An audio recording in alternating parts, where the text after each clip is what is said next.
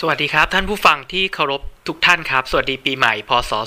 2564 ปีฉลูนะครับ ขอต้อนรับเข้าสู่ตอนที่ 5 ของรายการพอดแคสต์เรื่องเล่าจากแดนจิงโจ้นะครับ หรือภาษาอังกฤษ Australia The Land Down Under นะครับ รายการที่จะบอกเล่าประสบการณ์ และเรื่องราวที่น่าสนใจของประเทศออสเตรเลีย ผ่านมุมมองของผมบุ๊กทศพลเชี่ยวชาญประพันธ์นะครับ รายการนี้ก็ถือเป็นอตอนแรกของปีใหม่ปี พศ 2564 นะครับ ขอให้ทุกท่านโชคดีมีความสุขประสบความสำเร็จในสิ่งที่มุ่งหวังตั้งใจนะครับ ในปี 2564 นี้ แล้วก็ที่สำคัญที่สุดนะครับ ขอให้ทุกท่านปลอดภัยจากโรคโควิด -19 นะครับ ขอเป็นกำลังใจให้คุณหมอพยาบาลเจ้าหน้าที่สาธารณสุขทุกท่านนะครับ แล้วก็ท่านที่อาจจะได้รับความยากลำบาก นะครับหรือได้รับผลกระทบจากมาตรการต่างๆ ของรัฐนะครับ ในการดำเนินชีวิตก็ขอเป็นกำลังใจให้ผ่านช่วงเวลาที่ยากลำบากแล้วก็วิกฤตครั้งนี้ไปด้วยกันให้ได้นะครับ ในตอนที่แล้วผมได้เล่าถึงบริบทนะครับของการแพร่ระบาดของโรคโควิด -19 ในออสเตรเลียนะครับ รวมทั้งได้รายงานตัวเลขผู้ป่วยและผู้เสียชีวิตในออสเตรเลียนะครับเป็นตัวเลขนะวันที่ 28 ธันวาคม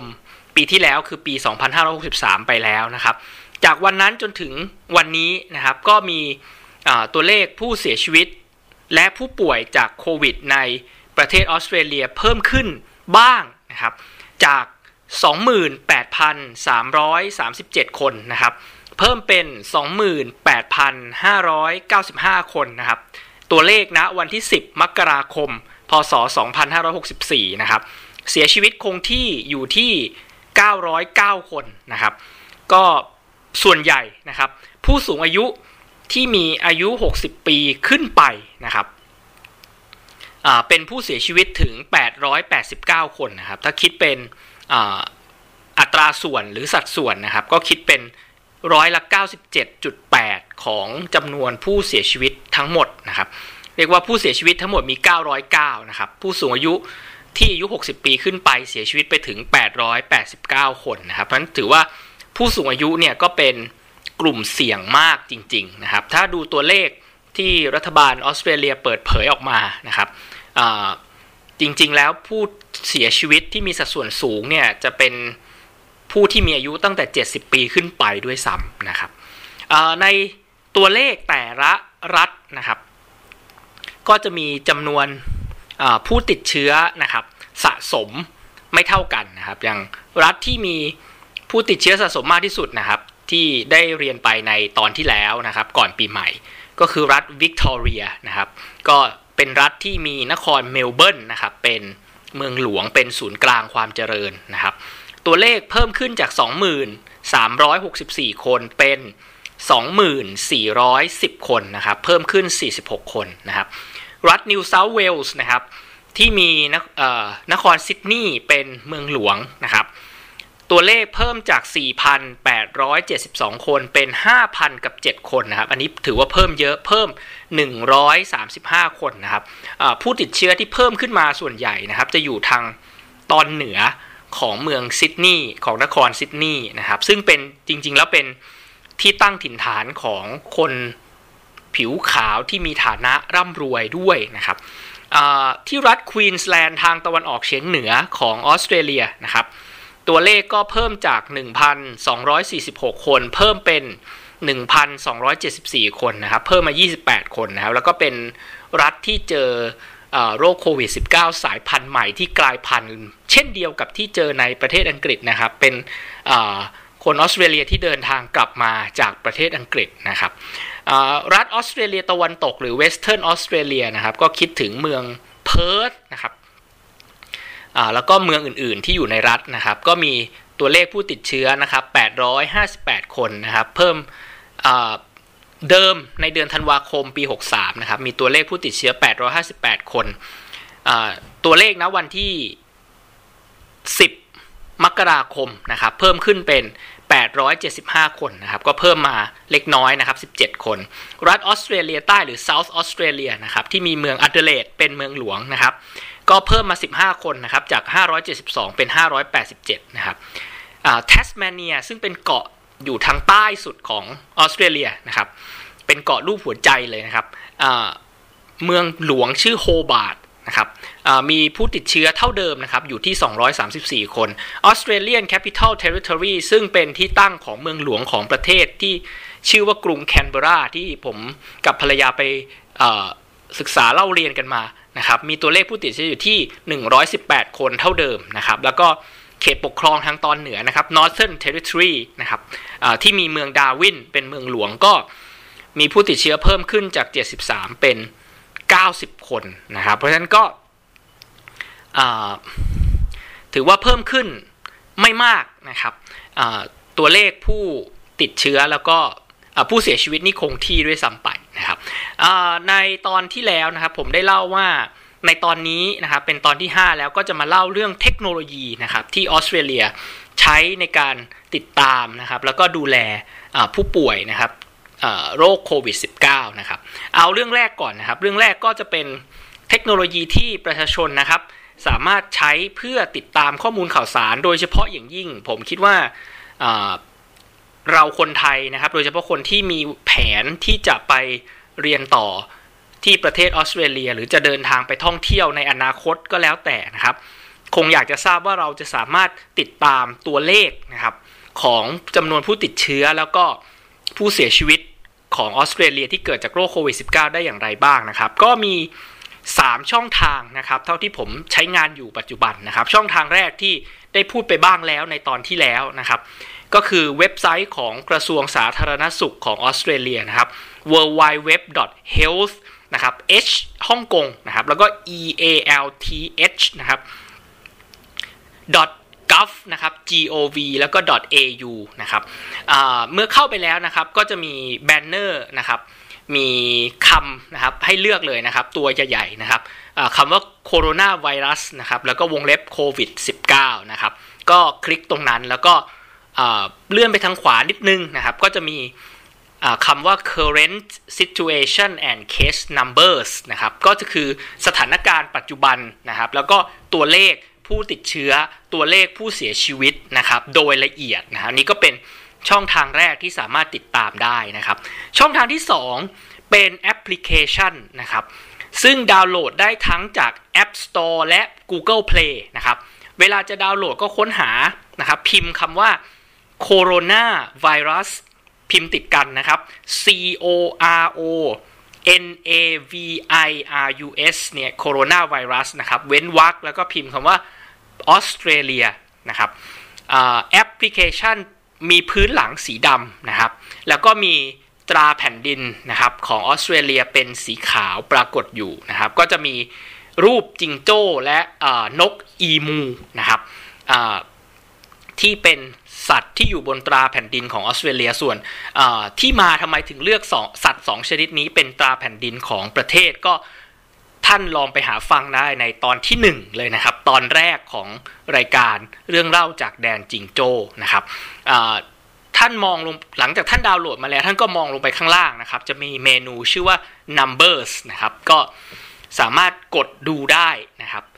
นอกจากนี้ยังมีข้อมูลอีกหลาย ๆ เรื่องนะครับที่ท่านสามารถติดตามได้ช่องทางที่3นะครับเป็นช่องทางที่น่าสนใจนะครับ คืออรัฐบาลออสเตรเลียผูกการอัปเดตหรือปรับปรุงข้อมูล การให้ข้อมูลไว้กับแอปพลิเคชันที่ฝรั่งหรือชาวตะวันตกนิยมใช้ติดต่อสื่อสารคือ WhatsApp นะครับฝรั่งบางคนอ่าน WhatsApp นะครับ ก็สะกด W H A T S แล้วก็ A P P นะครับฝรั่งนะครับส่วนใหญ่ไม่รู้จักแอปพลิเคชัน Line นะครับยกเว้นเป็นฝรั่งหรือเป็นชาวออสเตรเลียที่มาทำงานในเมืองไทยนะครับผมมีเพื่อนมีคนรู้จักอยู่ทำงานอยู่ที่สถานเอกอัครราชทูตออสเตรเลียประจำประเทศไทยนะครับ ก็จะมีไลน์กันเพราะว่าเหมือนเป็นข้อมูลที่เขา เล่ากันมานะครับ แล้วก็สอนกันว่าถ้าจะมาประจำที่ประเทศไทยคนไทยส่วนใหญ่ ติดต่อสื่อสารผ่านทางไลน์เพราะฉะนั้นก็ต้องโหลดแอปพลิเคชัน Line ไว้นะครับ แต่ว่าถ้าเป็นฝรั่งที่อยู่ในออสเตรเลียจริง ๆ เนี่ย จะใช้ WhatsApp มากกว่านะครับ ส่วนคนจีนก็จะใช้ WeChat นะครับ อันนี้ก็หลายท่านอาจจะทราบอยู่แล้วนะครับ เพราะฉะนั้นเมื่อคนส่วนใหญ่นะครับ ใช้แอปพลิเคชัน WhatsApp นะครับ เป็นช่องทางในการติดต่อสื่อสาร เพราะฉะนั้นรัฐบาลออสเตรเลียจึงเลือก ที่จะสื่อสารและให้ข้อมูลผ่านทางแอปพลิเคชัน WhatsApp นะครับ ทีนี้ WhatsApp เนี่ย เวลาที่เราจะติดต่อกับใครนะครับ เราจำเป็นต้องมีหมายเลขโทรศัพท์ของ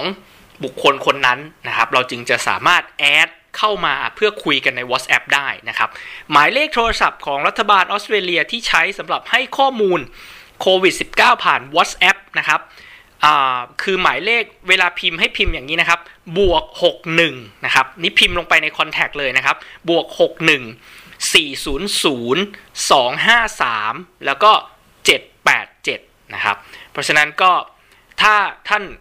add เบอร์นี้หมายเลขนี้ลงไปใน contact ในสมาร์ทโฟนของท่าน แล้วก็ดาวน์โหลด WhatsApp มานะครับ แล้วก็ ท่านจะตั้งชื่อ contact ของท่านว่า Australian Government COVID หรืออะไรก็ได้นะครับ แล้วก็ท่านก็จะเริ่มแชทกับแอปพลิเคชันนี้ได้นะครับวิธีที่จะหาตัวเลขนะครับว่าตอนนี้ออสเตรเลียมีผู้เสียชีวิตเท่าไหร่แล้วก็กด 2 แล้วก็กดส่งนะครับ ก็จะได้ข้อมูลขึ้นมานะครับ จริงๆ ก็มีเมนูกดได้เยอะนะครับ ถ้าท่านกดศูนย์แล้วกดส่งก็จะมีเมนูต่างๆโผล่ขึ้นมานะครับเมนูที่น่าสนใจเช่นนะครับ กด 8 นะครับ ก็จะมีลิงก์ที่ท่านสามารถเข้าไปอ่านข้อมูลเกี่ยวกับการแพร่ระบาดของโรคโควิด -19 ในแต่ละรัฐแต่ละเขตปกครองได้นะครับ หรือท่านกด 5 นะครับ มันก็จะชื่อหัวข้อว่า support for people and families นะครับ เป็นข้อมูลที่รัฐบาลแจ้งเกี่ยวกับการให้ความช่วยเหลือนะครับ แก่ประชาชนทั่วไปและ เป็นรายบุคคลและก็ครอบครัวชาวออสเตรเลียนะครับออย่างเช่นตุชื่อสวัสดิการที่รัฐบาลช่วยเหลือประชาชนในช่วงการแพร่ระบาดของโรคโควิด -19 นะครับ ก็จะชื่อว่า job seeker นะครับ ซึ่งในช่วงที่มีการแพร่ระบาดใหม่ๆ นั้นเนี่ย ตัวเลขที่จ่ายให้คนออสเตรเลียที่ตกงานนะครับ จะอยู่ที่ 1,100 ดอลลาร์ออสเตรเลียต่อ 2 สัปดาห์นะครับ ซึ่งก็จะค่อยๆ ลดลงเดี๋ยวในอนาคตผมก็จะมาเล่า แล้วก็เอาตัวเลขมาฝากท่านผู้ฟังนะครับ ว่าตัวเลข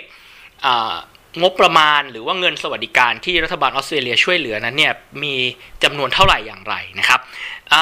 ข้อสังเกตก็คือว่าแอปพลิเคชัน Coronavirus Australia แล้วก็เว็บไซต์ health www.health.gov.au นะครับจะอัปเดตข้อมูลนะครับ เท่าที่ผม ช้มานะครับหลายเดือนเนี่ยก็จะอัปเดตข้อมูลเวลานะครับประมาณ 4 โมงเย็นตามเวลาประเทศไทยนะครับซึ่งขณะนี้เวลาในประเทศไทยช้ากว่าเวลาที่ออสเตรเลียฝั่งซิดนีย์นะครับเมลเบิร์นหรือแคนเบรานะครับประมาณ 4 ชั่วโมงนะครับส่วน WhatsApp นะครับก็แล้วแต่วันนะครับบางวันก็อัปเดตตรงกับ เว็บไซต์แล้วก็แอปพลิเคชัน Coronavirus Australia นะครับ บางวันก็อัปเดตช้ากว่าประมาณ 1 ชั่วโมงนะครับ เพราะฉะนั้นก็อันนี้เป็นข้อมูลนะครับ ทีนี้เรื่องที่สำคัญมากๆ แล้วก็น่าสนใจกว่าเรื่องที่เราติดตามตัวเลขผู้ป่วยแล้วก็ผู้เสียชีวิตจากโรคโควิด -19 ที่รัฐบาลออสเตรเลียรวบรวมมาให้แล้วนะครับ ก็คือรัฐบาลออสเตรเลียมีแนวคิดแล้วก็ใช้เทคโนโลยี อะไรอย่างไรในการติดตามสัมผัสนะครับผู้ที่ติดเชื้อนะครับให้มารับการตรวจนะครับใช้เทคโนโลยีอะไรในการสอบสวนโรคนะครับจริงๆ เรื่องที่น่าสนใจสุดคือเทคโนโลยีในการที่เมื่อมีคนติดเชื้อคนหนึ่งนะครับ เราจะหาได้อย่างไรว่าคนคนนั้นไปไหนมาบ้างทำอะไรมาบ้างพบไปใกล้ชิดกับใครบ้างนะครับ ภาษาอังกฤษเราเรียกเทคโนโลยีนี้ว่า contact tracing นะครับซึ่ง ประเทศไทยเราก็พยายามทำกันอยู่ ทุกประเทศก็พยายามทำตัวทำทำกันอยู่ในเรื่องของอ contact tracing นะครับในช่วงเดือนเมษายนนะครับรัฐบาลออสเตรเลียได้พัฒนาแอปพลิเคชันขึ้นมาแอปหนึ่งนะครับ ชื่อว่า COVID Safe App นะครับก็สะกดนะครับ C O V I D นะครับ Safe ก็คือปลอดภัยนะครับ สะกดติดกันเลยนะครับ C O V I D S A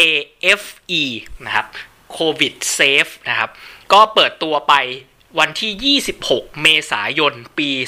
2563 นะครับ ก็ตั้งแต่เริ่มมีการระบาดรุนแรงใหม่ๆ นะครับ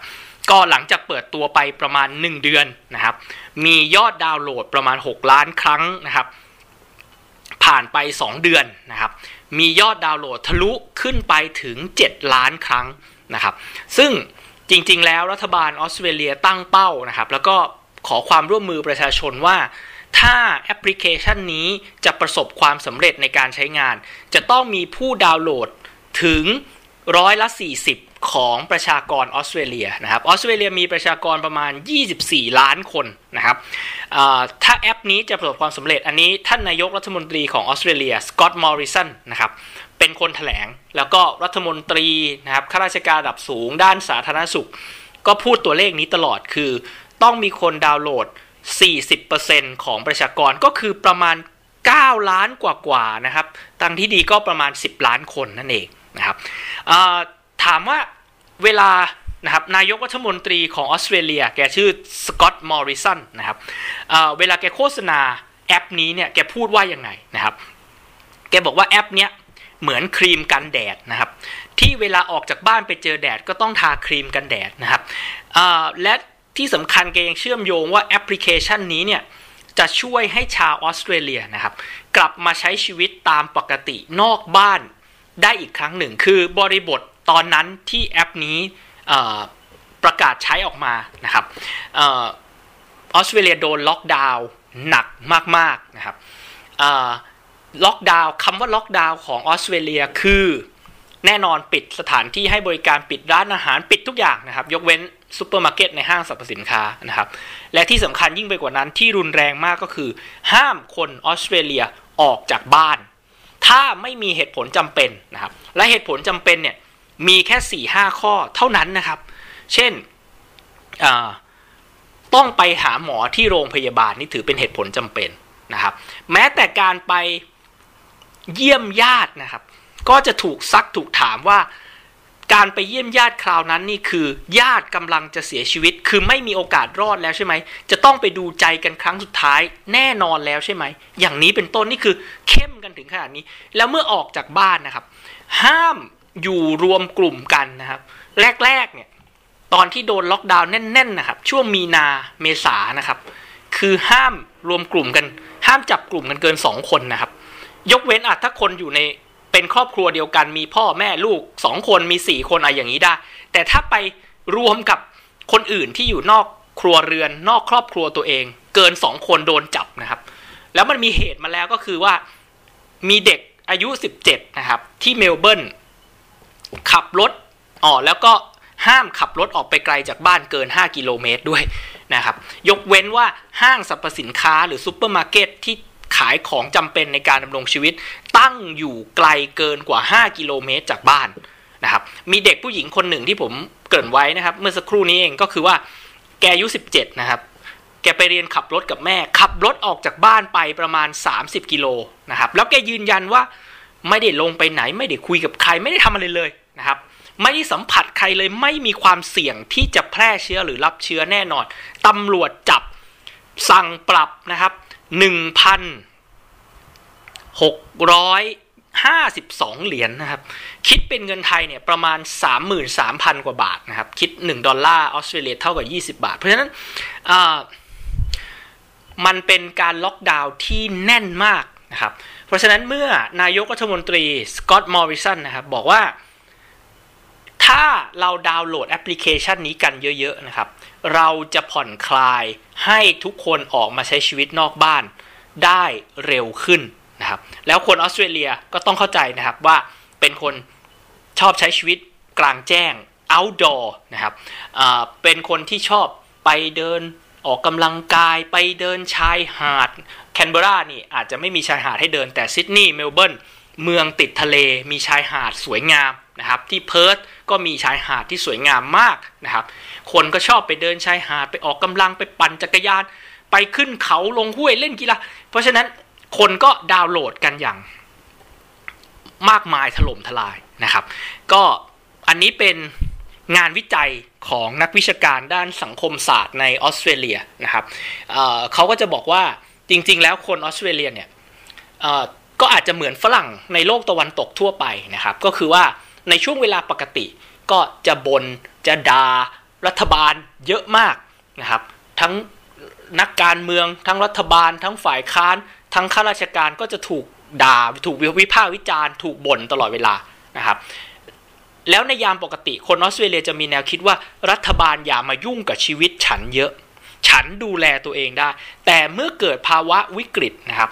คนออสเตรเลียมีแนวโน้มที่จะยอมสละสิทธิเสรีภาพนะครับ ไอ้ที่ด่าก็เลิกด่าก่อนชั่วคราวนะครับ แล้วก็มาทำตามสิ่งที่รัฐบาลสั่งสิ่งที่รัฐบาลกำหนดนะครับมันถ้าเปรียบเทียบออสเตรเลียกับประเทศในยุโรปหรือในสหรัฐอเมริกา โดยเฉพาะยิ่งสหรัฐอเมริกานะครับผมก็คิดว่าเป็นเรื่องที่ชัดเจนว่าคนออสเตรเลียมีแนวโน้มที่จะเชื่อฟังรัฐบาล โดยเฉพาะเมื่อประเทศเกิดวิกฤตมากกว่าคนในสหรัฐอเมริกา เราจะไม่เห็นภาพของการประท้วงใหญ่ ต่อต้านการล็อกดาวน์นะครับ แบบที่เกิดขึ้นในสหรัฐอเมริกา หรือต่อให้เกิดขึ้นก็โดนตำรวจจับได้รวดเร็วมากนะครับก็เพราะฉะนั้นก็นี่อาจจะเป็นเหตุผลหนึ่งที่ทำให้ออสเตรเลียคุมการระบาดได้ ได้ได้ดีกว่าหลายประเทศ โดยเฉพาะยิ่งสหรัฐอเมริกานะครับกลับมาเรื่องแอปพลิเคชันนะครับว่าตกลงแล้วแอปพลิเคชันนี้ทำงานอย่างไรนะครับ ก็เมื่อดาวน์โหลดแอปพลิเคชันมาแล้วนะครับ ก็ จะขอให้ลงทะเบียนนะครับ ข้อมูลส่วนบุคคลที่ขอเนี่ยขออยู่ 4 เรื่องนะครับ 1. ขอชื่อ ซึ่งอาจจะใส่ชื่อจริงหรือชื่อเล่นก็ได้นะครับ นี่เขาวงเล็บไว้ชัดเจนว่าใส่ pseudonym ก็ได้ แปลว่าใส่ชื่อปลอม นามปากกา นิกเนมได้หมดนะครับ ไม่ซีเรียสนะครับสใส่หมายเลขโทรศัพท์ของออสเตรเลียนะครับขึ้นด้วยบวก 61 นะครับ 3. ขอให้กรอกอายุนะครับ อายุเนี่ยก็จะมีตั้งแต่ 0 ถึง 15 นะครับ 16 ถึง 29 30 ถึง 39 40 ถึง 49 50 ถึง 59 60 ถึง 69 70 ถึง 79 80 ถึง 89 แล้วก็ 90 ขึ้นไปนะครับ อันนี้ก็บวกทีละ 10 ปีนะครับ แล้วก็สุดท้ายก็คือที่อยู่ในออสเตรเลียที่อยู่เนี่ยขอแค่รหัสไปรษณีย์ของ บ้านที่ตัวเองอยู่อาศัย ซึ่งรหัสออสเตรรหัสไปรษณีย์ของออสเตรเลียเป็นตัวเลข 4 หลักเท่านั้นของไทยมี 5 หลักใช่ไหมครับ ของออสเตรเลียเป็น 4 หลักนะครับเช่นนะครับที่ผมเคยอยู่นะครับเป็นเขตเป็นอำเภอเป็นเขตนะครับชื่อบรูซนะครับในแคนเบรานะครับรหัสไปรษณีย์คือ 2617 อย่างนี้เป็นต้นนะครับ ข้อมูลที่เราลงทะเบียนไป 4 อย่างนี้นะครับ ก็จะถูกส่งไปเก็บไว้ใน database กลางของประเทศนะครับ ชื่อ National COVID Safe Data Store นะครับหลังจากได้รับข้อมูลแล้วนะครับ ระบบจะนำข้อมูลที่เราลงทะเบียนไว้นะครับ ไปผ่านกระบวนการทางเทคนิค แล้วก็สร้าง ID นะครับ รหัสของแอปพลิเคชันที่ใช้กับเครื่องมือถือของเราเป็นการเฉพาะนะครับ ภาษาเทคนิคในการสร้างรหัส แทนข้อมูลที่เราลงทะเบียนไปนะครับ แล้วก็จะไม่สามารถถอดกลับมาเพื่อไม่มีใครถอดกลับมาได้นะครับ ไม่รู้ว่าเราเป็นใครนะครับกระบวนการนี้ทางเทคนิคเรียกว่า hatching นะครับ เพราะฉะนั้นหมายความว่าเมื่อลงทะเบียนเรียบร้อยแล้วนะครับ ระบบก็จะส่ง ID นะครับเป็นรหัสชุดหนึ่งนะครับ ส่งมาเก็บไว้ในแอปที่อยู่ในเครื่องเรานะครับแอปพลิเคชันที่อยู่ในเครื่องมือถือของแต่ละคนก็จะมี ID ที่ แตกต่างกันไปนะครับทีนี้สเต็ปต่อไปก็คือว่าเขาก็จะขอให้คนที่โหลดแอปนี้ไปนะครับ เปิดสัญญาณบลูทูธไว้ตลอดเวลาบลูทูธเป็น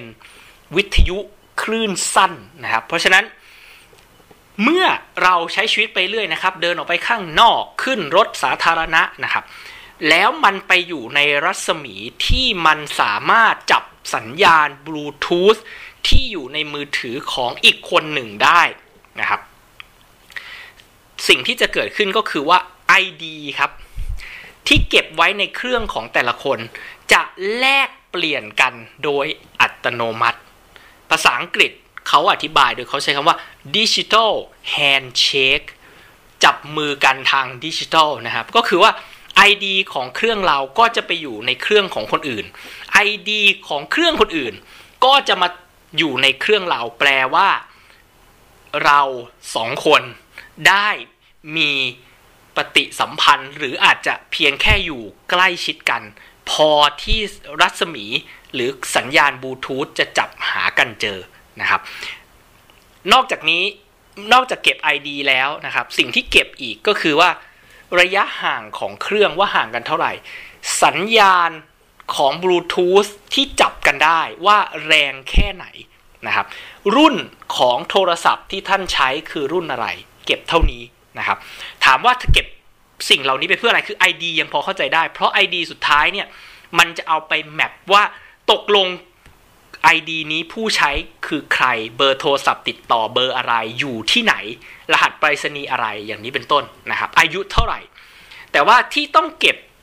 ระยะห่างหรือความแรงของสัญญาณไว้ด้วยเนี่ยเป็นเพราะว่า เขาจะเอาข้อมูลทั้งหมดที่ได้นะครับ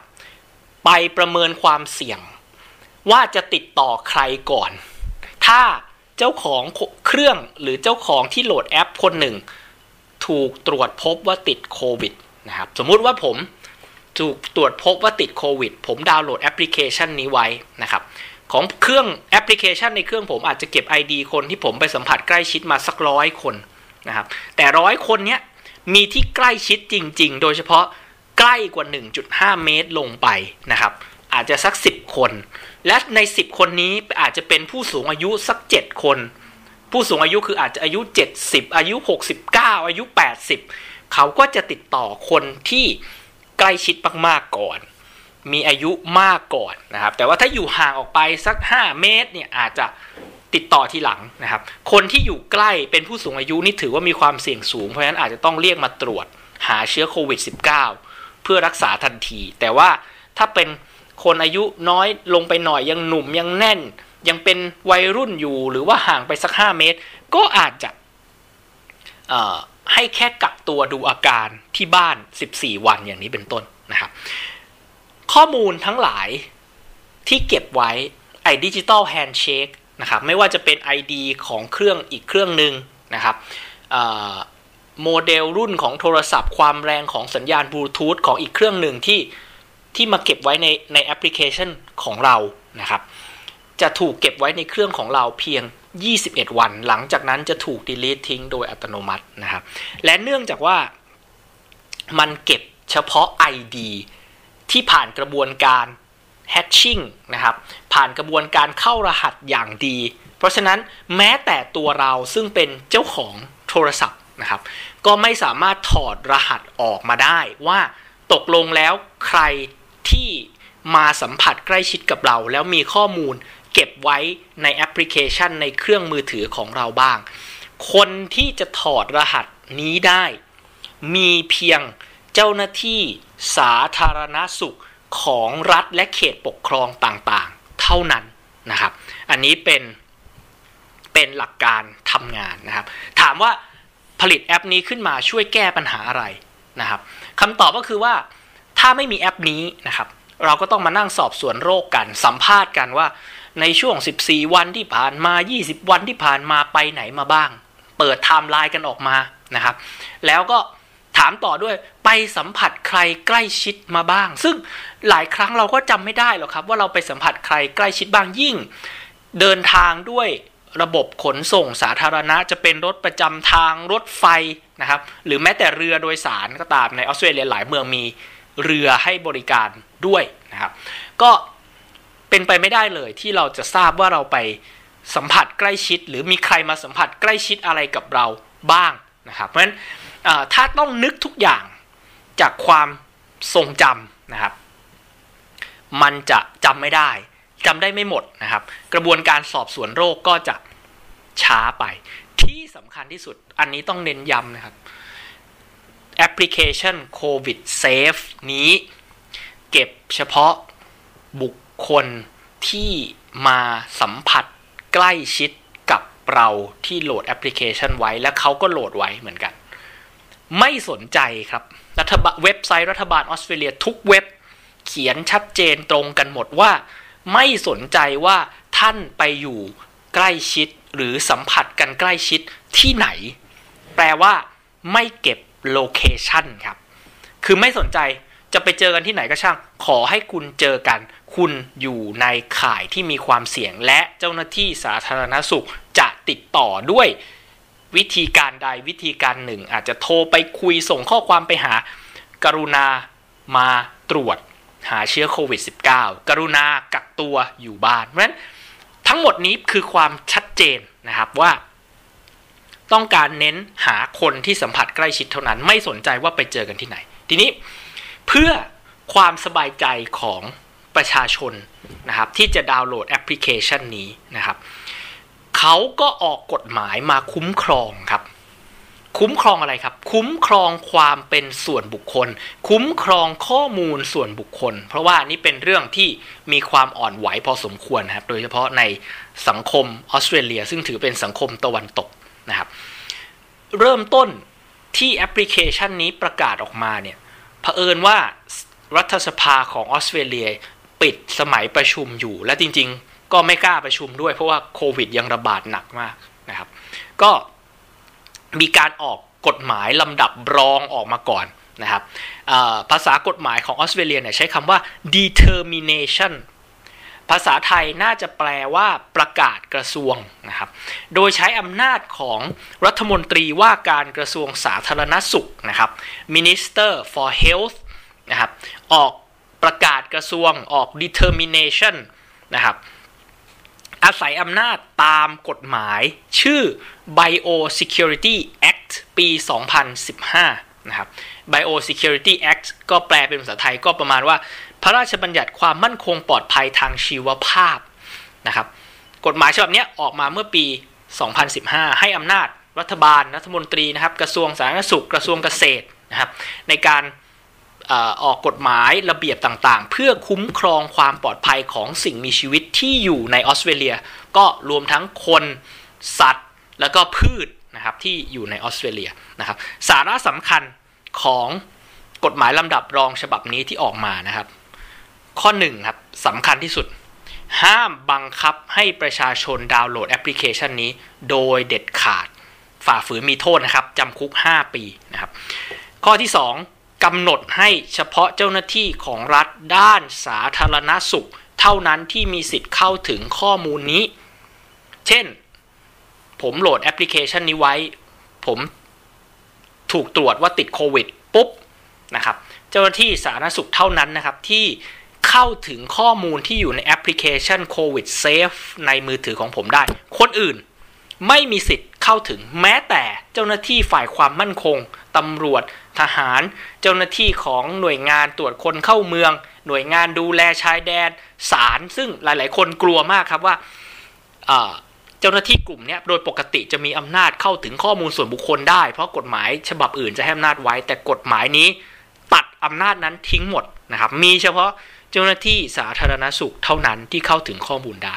นะครับ ข้อที่ 3 เจ้าของโทรศัพท์ที่มี COVIDSafe นะครับแล้วก็มีข้อมูลอยู่นั้นต้องให้ความยินยอม ก่อนที่เจ้าหน้าที่จะถึงเข้าถึงข้อมูลต่างๆได้นะครับ ข้อที่ 4 ข้อมูลทั้งหมดจะต้องถูกเก็บไว้ใน Data Center ในระบบที่ตั้งอยู่ในประเทศออสเตรเลียเท่านั้น แม้รัฐบาลออสเตรเลียจะใช้ cloud ของ Amazon นะครับ ก็ห้ามเอาข้อมูลออกนอกดินแดน ออกนอกประเทศออสเตรเลียเด็ดขาดนะครับ แล้วก็ข้อที่5นะครับหลังเหตุการณ์แพร่ระบาดของโควิด -19 จบลงซึ่ง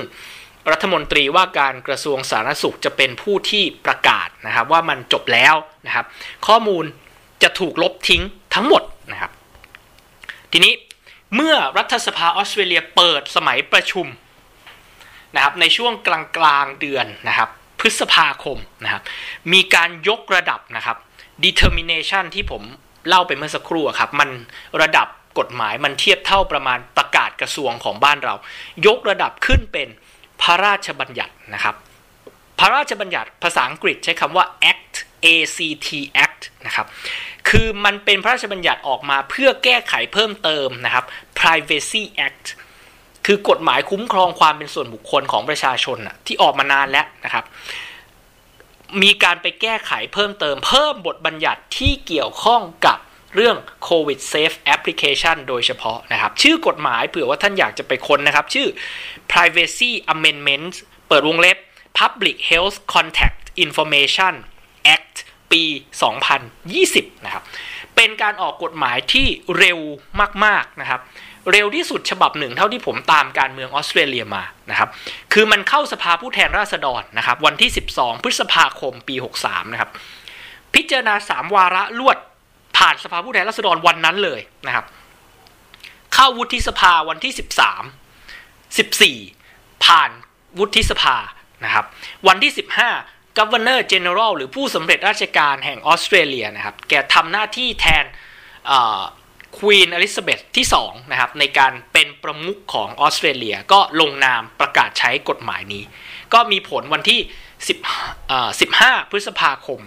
2563 นะครับ เรียกว่าเร็วมากนะครับ เข้าสภา 12 13 14 15 มีผลบังคับใช้ทันทีนะครับโทษทางอาญาสำหรับผู้ฝ่าฝืนนะครับ ก็คือลงจำคุกสูงสุด 5 ปีนะครับ ปรับสูงสุดได้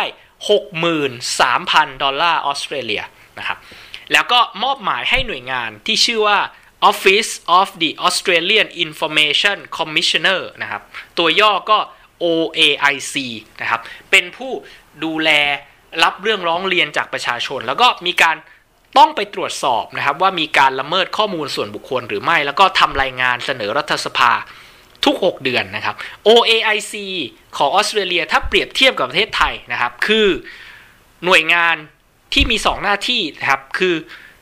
เป็นหน้าที่ของสำนักงานคณะกรรมการข้อมูลข่าวสารของราชการ ที่อยู่สำนักงานปลัดสำนักนายกรัฐมนตรี ส่งเสริมการเปิดเผยข้อมูลของรัฐนะครับ แล้วก็สำนักงานคณะกรรมการคุ้มครองข้อมูลส่วนบุคคลนะครับ อันนี้ก็สองหน้าที่นี้รวมกันอยู่ใน OAIC นะครับ สิ่งที่น่าสนใจของพระราชบัญญัติฉบับนี้นะครับ ที่เพิ่มเติมจากกฎหมายลำดับรองนะครับ เช่น เรื่องบังคับที่ผมเล่าเมื่อสักครู่ว่า หลักการที่สำคัญที่สุดคือ ห้ามบังคับให้ประชาชนดาวน์โหลดแอปพลิเคชันนี้ แต่ว่าอันนี้ในพระราชบัญญัตินะครับ มีเพิ่มข้อยกเว้นข้อหนึ่งก็คือว่า ถ้าเราเป็นเจ้าของบ้าน หรือเป็นเจ้าของออ private property นะครับ อาคารสถานที่ที่เป็นของเราส่วนตัวเลยนะครับ แล้วมีคนมาหาจะเข้าบ้าน เรามีสิทธิ์ บังคับนะครับว่าให้เขาดาวน์โหลดแอปพลิเคชันนี้ ถ้าไม่ดาวน์โหลดมีสิทธิ์ปฏิเสธไม่ให้เข้าบ้าน อันนี้เป็นข้อยกเว้นที่เพิ่มขึ้นมานะครับ แล้วก็ระบุชัดเจนว่าหน่วยงานที่ทำหน้าที่บริหารจัดการข้อมูลเรื่องแอปพลิเคชันโควิดเซฟนะครับ คือกระทรวงสาธารณสุขของออสเตรเลีย Department of Health นะครับ ถ้าจะขอให้หน่วยงานอื่น มาช่วยบริหารจัดการเช่น มาช่วยดูแลเรื่องเทคนิคนะครับ ก็ร้องขอได้มอบหมายได้ แต่ต้องประกาศให้สาธารณชนรับรู้ว่ากระทรวงสาธารณสุข มอบหมายให้หน่วยงานใดทำหน้าที่แทนในเรื่องอะไร เช่น ที่ผ่านมาก็มีการมอบหมายให้หน่วยงานที่ชื่อว่า Digital Transformation Agency หรือ DTA นะครับ ถ้าเปรียบเทียบก็คล้ายๆสำนักงงานพัฒนารัฐบาลดิจิทัล องค์การมหาชนของประเทศไทย มาดูแลเรื่องเกี่ยวกับเทคนิคนะครับอของแอปพลิเคชันนี้ อันนี้ก็ประกาศชัดเจนนะครับ แล้วก็ข้อสุดท้ายเมื่อโรคโควิด -19 สิ้นสุดลงนะครับ กฎหมายฉบับนี้จะสิ้นผลบังคับใน 90 วันนะครับ นับจากวันที่รัฐมนตรีว่าการกระทรวงสาธารณสุขของออสเตรเลียประกาศว่า สถานการณ์การแพร่ระบาดของโรคโควิด -19 สิ้นสุดแล้ว และ COVIDSafe แอปพลิเคชันไม่จำเป็นที่จะต้องใช้งานอีกต่อไปนะครับ ทั้งหมด ที่ผมเล่ามายืดยาวเนี่ยก็คือแสดงให้เห็นถึงความตั้งใจ ความจริงใจนะครับ ที่จะออกกฎหมายมาคุ้มครองข้อมูลส่วนบุคคลนะครับ มีการอธิบาย อย่างชัดเจนว่าเก็บข้อมูลส่วนบุคคลมากน้อยแค่ไหน เท่าไหร่อย่างไร แล้วลงโทษมีบทกำหนดโทษสำหรับคนที่ละเมิดข้อมูลส่วนบุคคลของประชาชน อย่างชัดเจนเรียกว่าสร้างความเชื่อมั่นกันแบบสุดๆนะครับผมถามเพื่อนและก็คนรู้จักของของผมนะครับที่เป็นคนออสเตรเลียและอยู่ที่ประเทศออสเตรเลียนะครับว่าจะดาวน์โหลดแอปพลิเคชันนี้หรือไม่นะครับ ส่วนใหญ่ก็ตอบว่าจะดาวน์โหลด เพราะว่า เหตุผลนะครับก็คือว่าเวลาเราเล่นโซเชียลมีเดียหรือว่าใช้งานแอปพลิเคชันต่างๆ บนสมาร์ทโฟนครับเขาก็เก็บข้อมูลส่วนบุคคลของเราไปเยอะแยะเต็มไปหมดนะครับ และไอ้พวกเนี้ยบางทีเก็บโดยที่ไม่ไม่บอกเรา ไม่มีวิไม่มีกฎระเบียบที่คุ้มครองข้อมูลส่วนบุคคลของเราอย่าง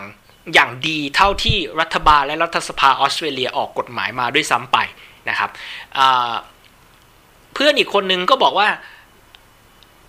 หน่วยงานความมั่นคงนะครับของออสเตรเลียโดยปกตินะครับ ก็สามารถเก็บข้อมูลส่วนบุคคลของประชาชนได้อยู่แล้ว เพราะว่ามีกฎหมายพิเศษให้อำนาจไว้ก็เลยไม่ค่อยไม่ค่อยเครียดเรื่องเกี่ยวกับข้อมูลส่วนบุคคลที่จะโดนเก็บไปเท่าไหร่นะครับ ส่วนคนที่ไม่ดาวน์โหลดนะครับ ก็นอกจากเหตุผลเรื่องข้อมูลส่วนบุคคลแล้ว ก็จะมีการให้เหตุผลว่า เนื่องจากตอนที่แอปพลิเคชันนี้ประกาศออกมานะครับ คนออสเตรเลียโดนสั่งล็อกดาวน์อยู่ที่บ้านเกือบทั้งประเทศนะครับก็คือทั้งจริงๆก็ทั้งประเทศด้วยซ้ำนะครับเพราะฉะนั้นก็ไม่ได้ออกไปเจอผู้คนอยู่แล้ว ก็ไม่รู้ว่าจะดาวน์โหลดแอปพลิเคชันนี้ไปเพื่ออะไรนะครับ แน่นอน ถามว่าแอปพลิเคชันนี้ปล่อยออกมามีปัญหาบ้างไหมนะครับ ก็แรก ๆก็โดนรัฐสภาโดนกรรมธิการของสภาตรวจสอบเยอะนะครับว่า โหแปลว่า ต้องเปิดใช้งานแอปพลิเคชันนี้อยู่ตลอดเวลา นะครับเปิดบลูทูธตลอดเวลากินแบตหรือเปล่านะครับแล้วถ้าเกิดว่าเราออกจากแอปพลิเคชันนี้ไปเข้าแอปพลิเคชันอื่น แล้วปล่อยให้แอปพลิเคชันนี้เขาเรียกว่า run in the background นะครับหรือว่าทำงานอยู่ข้างหลังของเครื่อง iPhone เรานะครับเวลาเราออกจากแอปหนึ่งไปเข้าอีกแอปหนึ่งไอแอปที่เราออกนะมันก็ยัง run in the background มันยังทำงานอยู่ข้างหลังนะครับถ้าเป็นลักษณะอย่างนั้นเนี่ย ก็จะทำงานได้ไม่เต็มประสิทธิภาพสินี่คือเป็นข้อวิพากษ์วิจารณ์นะครับ แล้วก็มีข้อวิพากษ์วิจารณ์เรื่องเปลืองแบตเตอรี่เรื่องอะไรต่ออะไรเยอะแยะนะครับ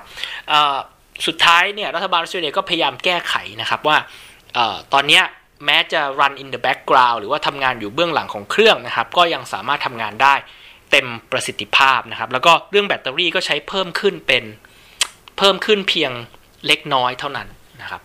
ในช่วง 3-4 เดือนที่ผ่านมานะครับ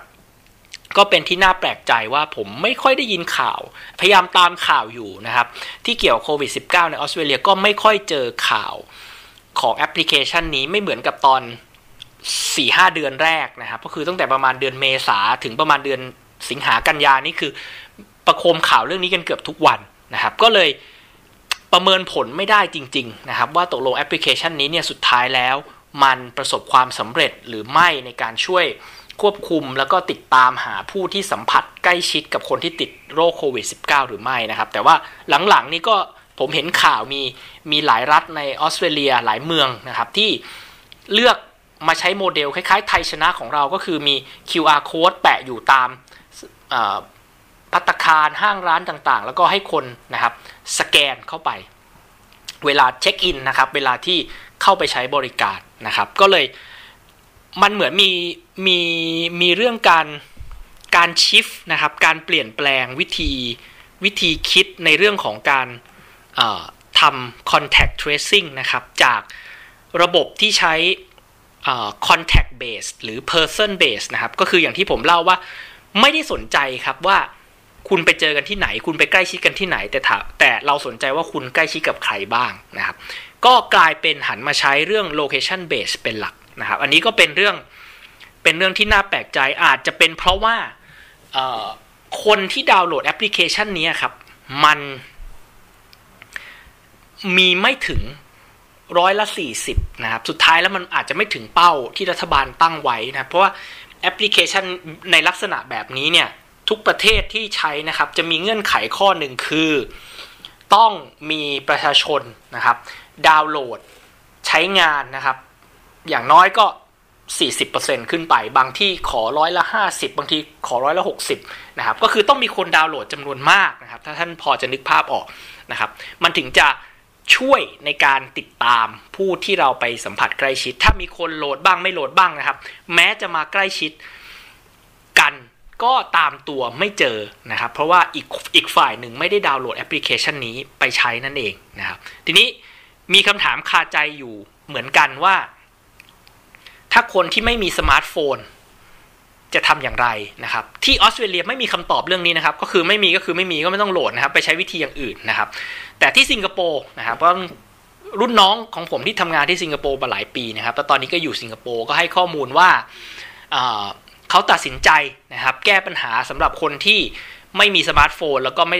อาจจะหรือบางคนอาจจะมีสมาร์ทโฟน แต่ไม่ต้องการดาวน์โหลดแอปนี้ ก็แจกโทเค็นหรือ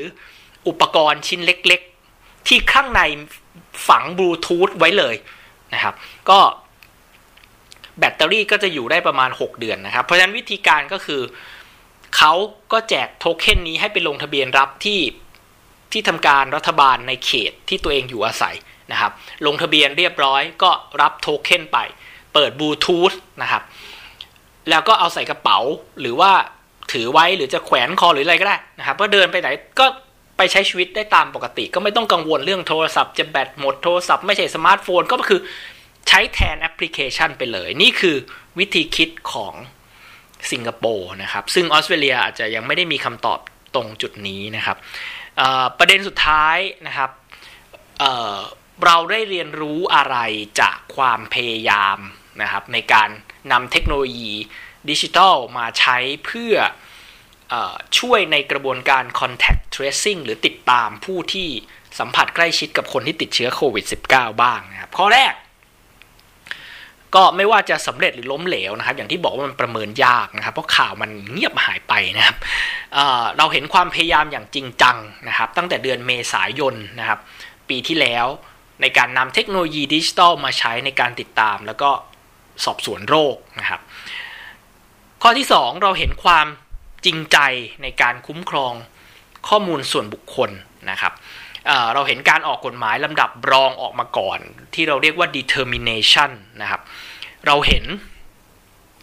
การยกระดับ determination เป็น act นะครับ เป็นพระราชบัญญัติแล้วก็ผ่านสภาภายใน 3 วันนะครับ ข้อที่ 3 นะครับ การดาวน์โหลดแอปพลิเคชันนี้เป็นเรื่องที่ ประชาชนทำตามความสมัครใจของตัวเองไม่มีการบังคับนะครับ ยกเว้นกรณีเดียวที่ผมเล่าก็คือว่าถ้าเราเป็นเจ้าของบ้านนะครับ แล้วมีคนจะเข้าบ้านเรา เราสามารถบังคับให้เขาดาวน์โหลดแอปพลิเคชันนี้ได้นะครับข้อที่ 4 ก็คือมีการสื่อสารที่ชัดเจนว่าให้ประชาชนลงทะเบียน ลงทะเบียนทำอะไรบ้าง ให้ข้อมูลอะไรบ้าง และข้อมูลแต่ละอย่างนั้นมีประโยชน์อะไรนะครับ เช่น เก็บข้อมูลอายุเพื่อเอาไปประเมินความเสี่ยง เก็บข้อมูลสัญญาณบลูทูธที่แลกเปลี่ยนกันว่าแรงและชัดแค่ไหน เพื่อดูว่าคุณใกล้ชิดกันในระยะเท่าไหร่ แล้วก็มีความเสี่ยงในการที่จะติดเชื้อจากอีกคนหนึ่งมากน้อยขนาดไหนนะครับ เรื่องที่ไม่จำเป็นเขาก็ไม่เก็บนะครับ เช่นเรื่องโลเคชันไม่เก็บเลยนะครับ นี่ก็บอกประชาชนชัดเจนนะเพราะการสื่อสารในภาวะวิกฤตนะครับเป็นเรื่องสำคัญมากนะครับสื่อต่าง ทั้งตัวหนังสือทั้งวิดีโอนะครับ อธิบายชัดเจนนะครับว่าเก็บข้อมูลประชาชนไปเพื่ออะไร เปิดบลูทูธเพื่ออะไร มีคำตอบ มีคำอธิบาย ที่เราทุกคนสามารถเข้าไปอ่าน เข้าไปหาข้อมูลได้นะครับซึ่งผมคิดว่าการสื่อสารในภาวะวิกฤตเป็นเรื่องที่สำคัญมากที่ต้องมีความชัดเจนแล้วอธิบายและตอบคำถามของประชาชนได้ว่าให้ทำ ให้ลงทะเบียนให้ให้ข้อมูลแต่ละอย่างแต่ละสิ่งแต่ละขั้นตอนนั้น เพื่ออะไรนะครับทำแล้วประชาชนได้อะไรทำแล้วเจ้าหน้าที่สาธารณสุขได้อะไรทำแล้วประเทศชาติได้อะไรนะครับผมเนี่ยเเรียนความสัมพันธ์ระหว่างประเทศมานะครับ ในความสัมพันธ์ระหว่างประเทศหรือการทูตมีคำศัพท์อยู่คำหนึ่งนะครับ ชื่อเรียกว่า constructive ambiguity ความกำกวมเชิงสร้างสรรค์นะครับในการเจรจาความเมืองนะครับเจรจาระหว่างประเทศมันอาจจะต้องใช้คำที่ไม่ได้มีความหมายชัดเจนนะครับแล้วก็สามารถตีความได้หลายนัยยะนะครับ เช่นบอกว่าทั้งสองประเทศจะหารือเพื่อระงับข้อพิพาทระหว่างกันในช่วงเวลาที่เหมาะสมนั่นนึกภาพไหมครับ มันจะมีคำแบบนี้อยู่ในเอกสาร การเจรจาระหว่างประเทศอยู่ตลอดเวลา นั่นเป็นเรื่องของการทูต ความกำกวมในลักษณะอย่างนี้บางครั้งจำเป็น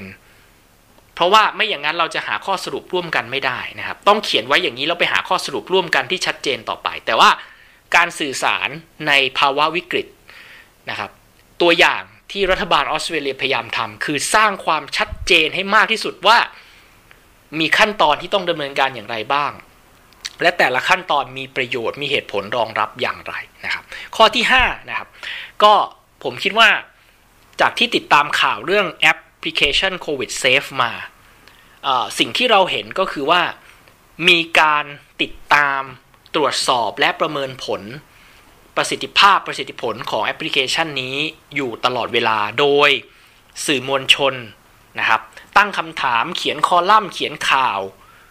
ตั้งคำถามเกี่ยวกับงบประมาณที่ใช้ตั้งคำถามเกี่ยวกับทุกเรื่องนะครับของแอปพลิเคชันนี้นะครับ แล้วก็ที่สำคัญคือกรรมธิการในรัฐสภาของออสเตรเลียนะครับ เรียกว่าซักผู้บริหารของหน่วยงาน ทั้งกระทรวงสาธารณสุข ทั้ง Digital Transformation Agency อย่างหนักมากนะครับ ว่าตกลงแล้วแอปพลิเคชันนี้มีปัญหาอุปสรรคในทาง ฏิบัติอย่างไร มีปัญหาในเชิงเทคนิคหรือไม่อย่างไร นี่คือความโปร่งใสและนี่คือกระบวนการที่ตรวจสอบการใช้อำนาจรัฐนะครับ แล้วก็มีกฎหมายที่รัฐบาลรัฐสภาออกมา ให้มีการตรวจสอบการละเมิดข้อมูลส่วนบุคคลของประชาชนและรายงานรัฐสภาทุก 6 เดือน ทั้งหมดนี้คือประเด็นความจริงใจและความโปร่งใสของการ นำเทคโนโลยีมาใช้ในการควบคุมนะครับหรือในการติดตามตรวจสอบ เพื่อหาคนที่ไปสัมผัสใกล้ชิดกับคนที่ติดเชื้อโควิดในออสเตรเลีย เพื่อระงับยับยั้งการแพร่ระบาดของโรคนี้ให้ดีที่สุดนะครับไม่ว่าเทคโนโลยีนี้จะสำเร็จหรือล้มเหลว ผมคิดว่ามีบทเรียนทั้ง 4-5 ข้อนี้ที่เราสามารถเรียนรู้ได้จากประเทศออสเตรเลีย แล้วก็สามารถ นำมาปรับใช้กับประเทศไทยในสถานการณ์แบบนี้ได้นะครับ ขออภัยที่คลิปนี้ยาวเป็นพิเศษนะครับ นี่ก็ประมาณ 50 นาทีแล้วนะครับ แต่หวังว่าจะเป็นเรื่องราวที่ทันยุคทันสมัยเข้ากับเหตุการณ์ปัจจุบัน แล้วก็หวังว่าประเทศไทยเราก็จะสามารถเรียนรู้นะครับ บทเรียนต่างๆที่เกี่ยวข้องกับการนำเทคโนโลยี มาใช้ จะเห็นว่าการนำเทคโนโลยีมาใช้นะครับ ในการควบคุมโรคระบาด หรือในสภาวะวิกฤตนั้นเนี่ยสิ่งที่สำคัญไม่น้อยกว่าประเด็นเชิงเทคนิคนะครับ ก็คือประเด็นในเรื่องของภาษาอังกฤษเราเรียกว่า governance นะครับ ก็คือกฎเกณฑ์กติกาในการใช้เทคโนโลยีเหล่านั้นจำเป็นต้องมีความชัดเจน แสดงให้เห็นถึงความโปร่งใสและความจริงใจของรัฐในการที่จะปกป้อง คุ้มครองข้อมูลส่วนบุคคลของประชาชน รวมทั้งประโยชน์สาธารณะของประเทศนะครับ ก็ตอนต่อไปนะครับก็จะพยายามควบคุมเวลาให้ไม่ยาวเหมือนตอนนี้นะครับ แต่ตอนนี้เห็นว่าเราก็กำลังเผชิญกับการแพร่ระบาดรอบใหม่ของโรคโควิด -19 นะครับ ก็หวังว่าจะได้เรียนรู้อะไรเกี่ยวกับ ประเทศออสเตรเลียและนำมาประยุกต์ใช้ได้นะครับ ก็ขอเป็นกำลังใจให้ทุกท่านผ่านพ้น สภาวะที่ยากลำบากนี้ไปด้วยกันให้ได้ครับ ขอบคุณครับและสวัสดีครับ